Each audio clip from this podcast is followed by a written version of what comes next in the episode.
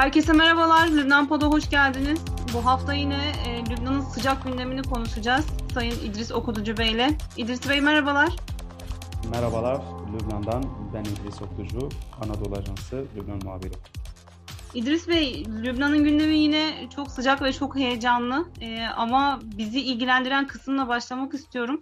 15-16 Kasım'da Sayın Dışişleri Bakanı Mevlüt Çavuşoğlu oradaydı. Lübnan'da iki günlük bir ziyarette bulundu.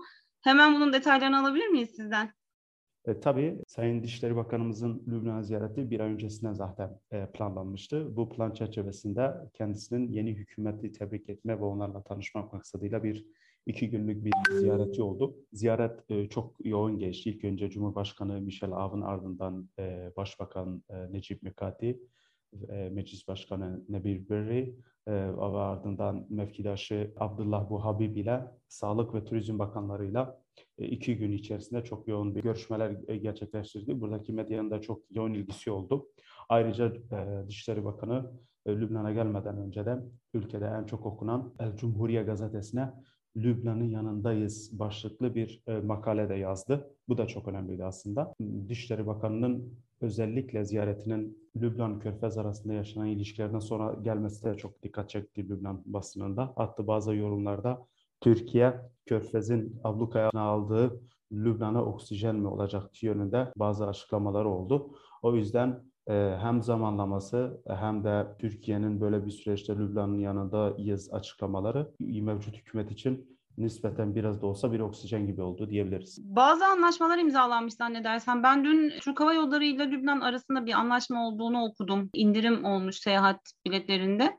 Bunun dışında böyle herhangi yeni anlaşmalar oldu mu? Şimdi şöyle, tüm bakanlıklar düzeyinde aslında bazı anlaşmalar ya da mutabakat satları imzalandı ya da bu konuda bir hemfikirlilik ortaya çıktı. En önemlisi sizin de belirttiğiniz gibi e, Lübnan ve Türkiye arasında turizm işbirliğiydi. Çünkü Lübnan'dan Türkiye çok turist gidiyor. Aynı zamanda Türkiye'de de Lübnan'a gelmek isteyen birçok turist var. Bunun yanında güçlü bir Lübnan diasporası var. Türkiye'de hem bunu bir kazanca çevirmek hem de Lübnan'a kolaylık sağlamak, aynı zamanda Lübnan ekonomisine katkı sağlamak amacıyla Türk Hava Yolları Dışişleri Bakanlığı'nın talebi üzerine Lübnan Turizm Bakanlığı'yla bir tabakat zamtı ya da bir anlaşma imzaladı. Bu anlaşma şu şekilde, e, yabancı veyahut da Lübnanlı, diasporada yaşayan herhangi birisi İstanbul Havalimanı üzerinden Türk Hava Yolları'nın uçaklarını kullanarak Beyrut'a gelirse biletlemede normal fiyatın altında bir indirime e, tabi olacak. Yani bir indirimi uygulanacak. Türk Hava Yolları da ilk defa e, Lübnan Turizm Bakanlığı ilk defa bir yabancı hava yoluyla böyle bir anlaşma imzalıyor. Bu iki ülke arasındaki ticaret hacmini de turist kapasitesinde çok ciddi bir şekilde arttıracağını gösteriyor. Özellikle iki ay, önümüzdeki ay içerisinde e, olacak bu kampanya nedeniyle birçok diasporada yaşayan Lübnanlı ülkesine geri dönebilecek. Bu da Lübnan için e, diasporadan e, ciddi bir e, ekonomik gelin olmasına vesile olabilir. İki ülke için de bence çok güzel kazanımlar bunlar açıkçası. hem ilişkilerin daha da güçlenmesi açısından. Bir de bu işin Necip Mikati tarafı var. Necip Mikati yalpalayarak gidiyor anladığımız kadarıyla şu zamana kadar. ama onun da bir Türkiye ziyareti söz konusu sanırım. Tuba Hocam, Necip Mikati'den önce başka bir anlaşmadan söz etmek istiyorum. geçen Sağlık Bakanı, Lübnan Sağlık Bakanı Fiyat Firaz Abyad ile görüştük. Türkiye'nin sağlık sektörüne de e, katkılarının olması söz konusu. E, Türkiye malumunuz burada e, Beyrut'un güneyde bir Sayda Hastanesi inşa etmişti. Onun açılışı üzerine bazı görüşmeler var. Kısa bir zamanda açılması düşünüyor. Bu da Çavuşoğlu'nun ziyareti sırasında gündeme gelmişti. Aynı zamanda Türkiye ve Lübnan arasındaki sağlık sektörleri arasında bir iki mutabakat imzalanması söz konusu. Buradan sağlık çalışanlarının Türkiye'ye gidip hastane yönetimi konusunda, teknoloji yönetimi konusunda eğitim almaları e, gündeme gelmiş. Aynı zamanda malumunuz e, Lübnan'da ciddi bir e, ilaç krizi var. İnsanlar ilaç alamıyor. Türkiye'de de çok ciddi bir ilaç sektörü var. Türkiye'nin ilaç sektörünün hem Lübnan'a girmesi hem de çok ucuz bir fiyata bu ilaçları e, Lübnan hükümetine ya da halkına sunması yönünde bazı anlaşmalar olabilir. Da henüz son netleşmeseler. Bu arada sizin Sağlık Bakanı'yla da bir röportajınız oldu zannedersem. Doğrudur. Çavuşoğlu ziyaretinden sonra biz de Sağlık Bakanı'yla e, görüştük. Hemen onun da detaylarını alalım. İlk defa Lübnan Pod'da yayınlanacak. Evet. Onu da buradan belirtelim. E, neler konuştunuz Sağlık Bakanı ile? Çünkü sanırım orada şu an e, Covid e, ciddi anlamda tehlikeli boyutlara ulaşmış durumda. Maalesef Covid'den dolayı en çok etkilenen ülkeler arasında ekonomik ve altyapısı e, çok güçlü olmayan Lübnan etkilendi diyebiliriz e, dünyada. Sağlık Bakanı ile aslında daha çok Çavuşoğlu ile kendi arasında geçen diyaloğu ve Türkiye'den neler talep edecekleri yönünde bir röportajımız oldu. E, aynı zamanda sağlık sektörünün çökme eşiğinde olduğu yönünde bilgileri bize verdi. İki yıldır devam eden kriz nedeniyle malumunuz e, lirada ciddi bir çöküş var. Bundan dolayı birçok nitelikli doktor ülkeyi terk etmek zorunda kaldı. Sağlık Bakanı bunun önüne geçilebilmesi için sorumluluğun kendilerinde değil hükümette olduğunu söylüyor ee, herhangi bir şu anda görünen bir çözüm de olmadığını açıkçası söyledi. Bunun yanında ilaç alımı konusunda az önce belirttiğim gibi Lübnanlar çok ciddi sıkıntılar çekiyorlar. Çünkü e, ülkedeki ilaçların %85'i ithal ve bu da dolar üzerinde hesaplandığını düşünürseniz liranın da %90 değer kaybetmesi bir ilacın fiyatının numune olarak söylüyorum örnek olarak 100 TL ise bugün 1000 TL civarında. O yüzden insanlar ilaç bulmakta sıkıntı çekiyor. Bu yüzden Türkiye ile de bazı ilaçların satın alması konusunda anlaşmak istedikleri söylediler. Ee, diğer bir önemli husus da sizin belirttiğiniz gibi Lübnan'da eskiden yani bir ay önceye kadar COVID-19 nedeniyle bir günlük ölüm sayısı yaklaşık 6 idi. Maalesef bugünlerde 10 ve 10'un üzerine çıktı.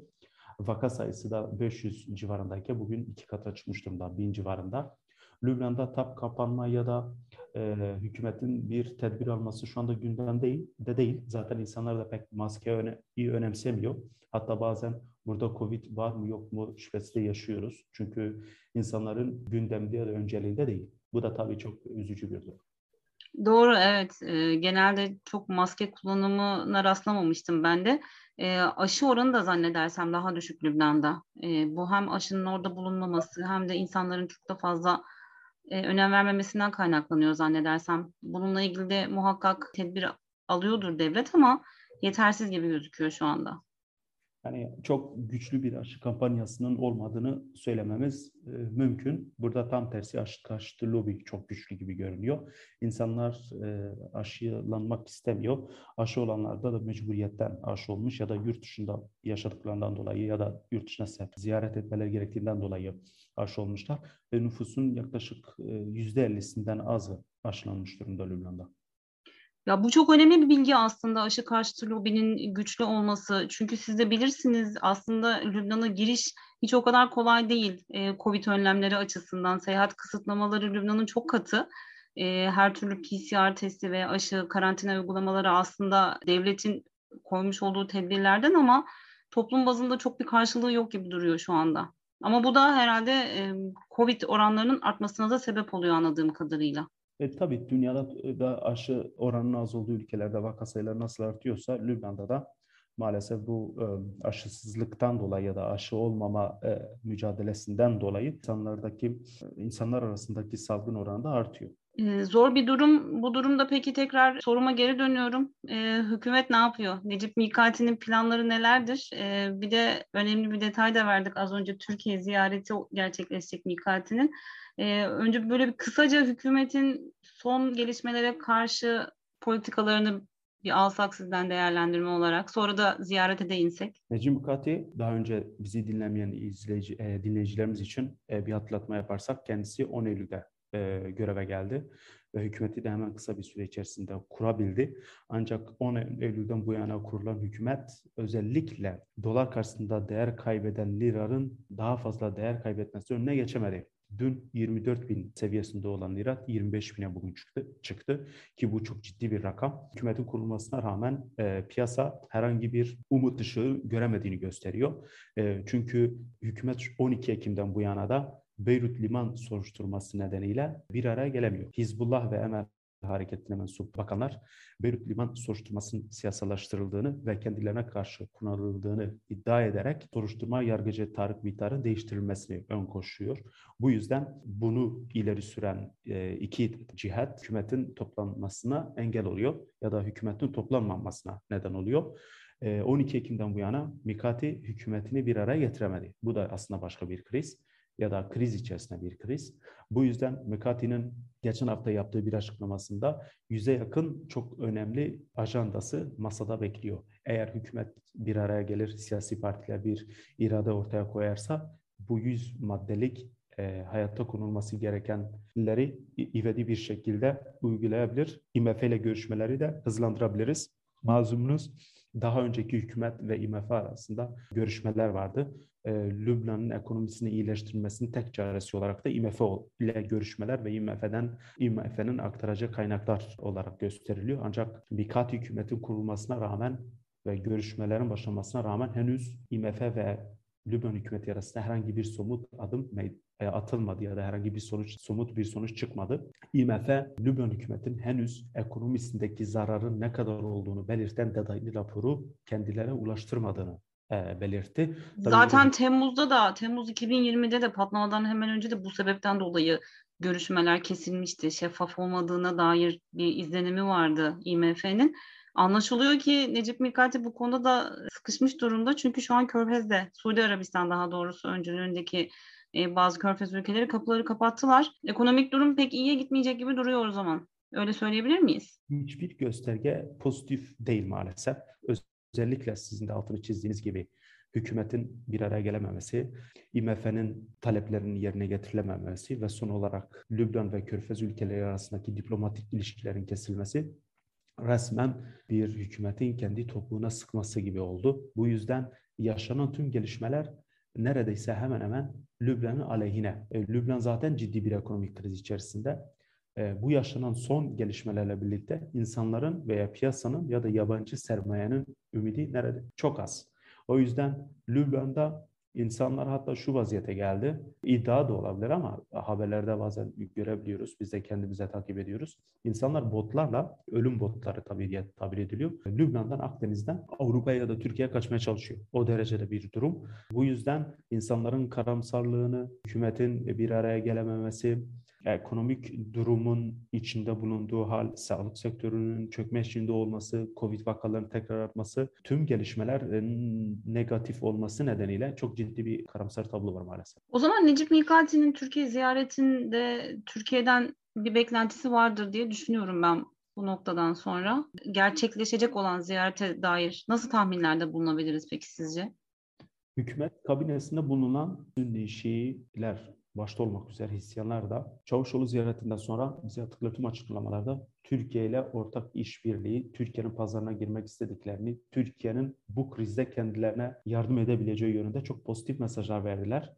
Aynı zamanda Çavuşoğlu Cumhurbaşkanı Erdoğan'ın e, Mikati'yi Türkiye'ye davet ettiğini de e, belirtmişti. Bir mesajını da kendisine iletmişti. Önceki günde Cumhurbaşkanı Erdoğan e, Michel Avn'a bir tebrik telegrafı göndermişti 22 Kasım Lübnan Bağımsızlık Günü dolayısıyla. Bu son bir hafta içerisinde Lübnan ve Türkiye arasında çok ciddi bir trafik vardı. Şunu etkenin çok önemli olduğu kanaatindeyim.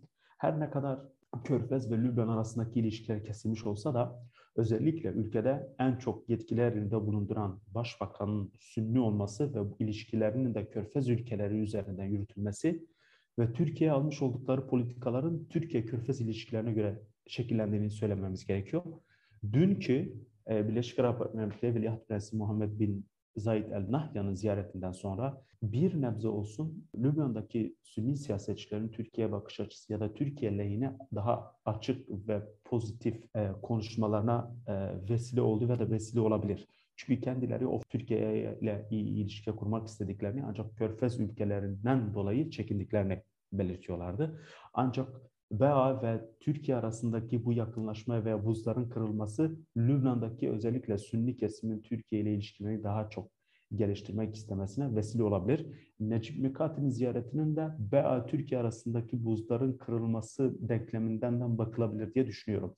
O yüzden e, ivmeler Türkiye'nin Lübnan'a ilişkilerini geliştirebileceğini, daha iyi ilişki kurabileceğini gösteriyor açıkçası. Bu da çok önemli bir detaydı. Yani Birleşik Arap Emirlikleri Velat Prensi'nin Türkiye ziyaretinin Lübnan'dan yansıması da aynı zamanda aslında Lübnanlı siyasiler üzerinde de pozitif bir etkisi olacak anladığımız kadarıyla. Zaten Türkiye ile Lübnan arasında süreç içerisinde ne olursa olsun ilişkiler çok fazla bozulmamıştı belki ama en azından Körfez'in etkisinin de aslında çok net bir şekilde yansıdığını görebiliyoruz burada. Sanırım Lübnan açısından da iyi bir gelişme olacak. Türkiye'nin Birleşik Arap Emirlikleri ile olan bu yeni ziyaret çerçevesinde olan ilişkileri. Dolayısıyla Lübnan açısından da güzel bir adım atılacağını umut ediyoruz. Son olarak şunu söyleyebilirim Tuba Hanım eğer vaktimiz varsa. Malumunuz Körfez e, tüm ilişkisini kesti. Aynı zamanda ithalatı da durdurdu. Aynı durum 2003 yılında Irak'ta da yaşanmıştı. Suudi Arabistan ve Körfez ülkeleri Irak'la ilişkileri çok kötüydü. Piyasa ya da buradaki e, Irak'taki piyasa ya da Lübnan'daki tüm pazar e, İran'ın hegemonyasına girebilir. Hem ticari anlamda hem siyasi anlamda. Körfez ülkeleri bu yönde özellikle e, Lübnan'la ilişkilerini keserken Türkiye'de bir fırsat vererek e, İran'ın rakibi olması için e, Türkiye'yi de güçlendirebilir diye e, bakmak lazım aslında. Evet buradan çekildik ancak bir alternatifimiz var. Biz burada bu pazarı e, İran'a bırakmayız. O yüzden bölgesel çekişmeler bağlamında bakıldığınız zaman ki zaten Lübnan'daki siyaset genellikle bölgesel ülkeler arasındaki çekişmeler üzerinde değerlendirmek gerekiyor. O yüzden Suudi ve Arabistan ve Körfez ve İran arasındaki çekişmenin Lübnan'a yansıması, Türkiye'ye kapıların açılması aslında bu bu, bu çerçevede de bakmak önemli. Umarız gelecek seçimlere kadar e, güzel gelişmeleri de şahit oluruz Lübnan'da. Çok teşekkür ederim. Yine çok hızlı ve e, güzel bir şekilde gündemi değerlendirdik. Lübnan'la ilgili olarak. Önümüzdeki yayında yeniden Lübnan'dan bilgiler almak üzere size bağlanacağız. Ee, çok çok sağ olun İdris Bey programa katıldığınız için. Teşekkür ederim. Lübnan Pod'dan bu haftalık bu kadar. Önümüzdeki yayında görüşmek üzere. Hoşçakalın.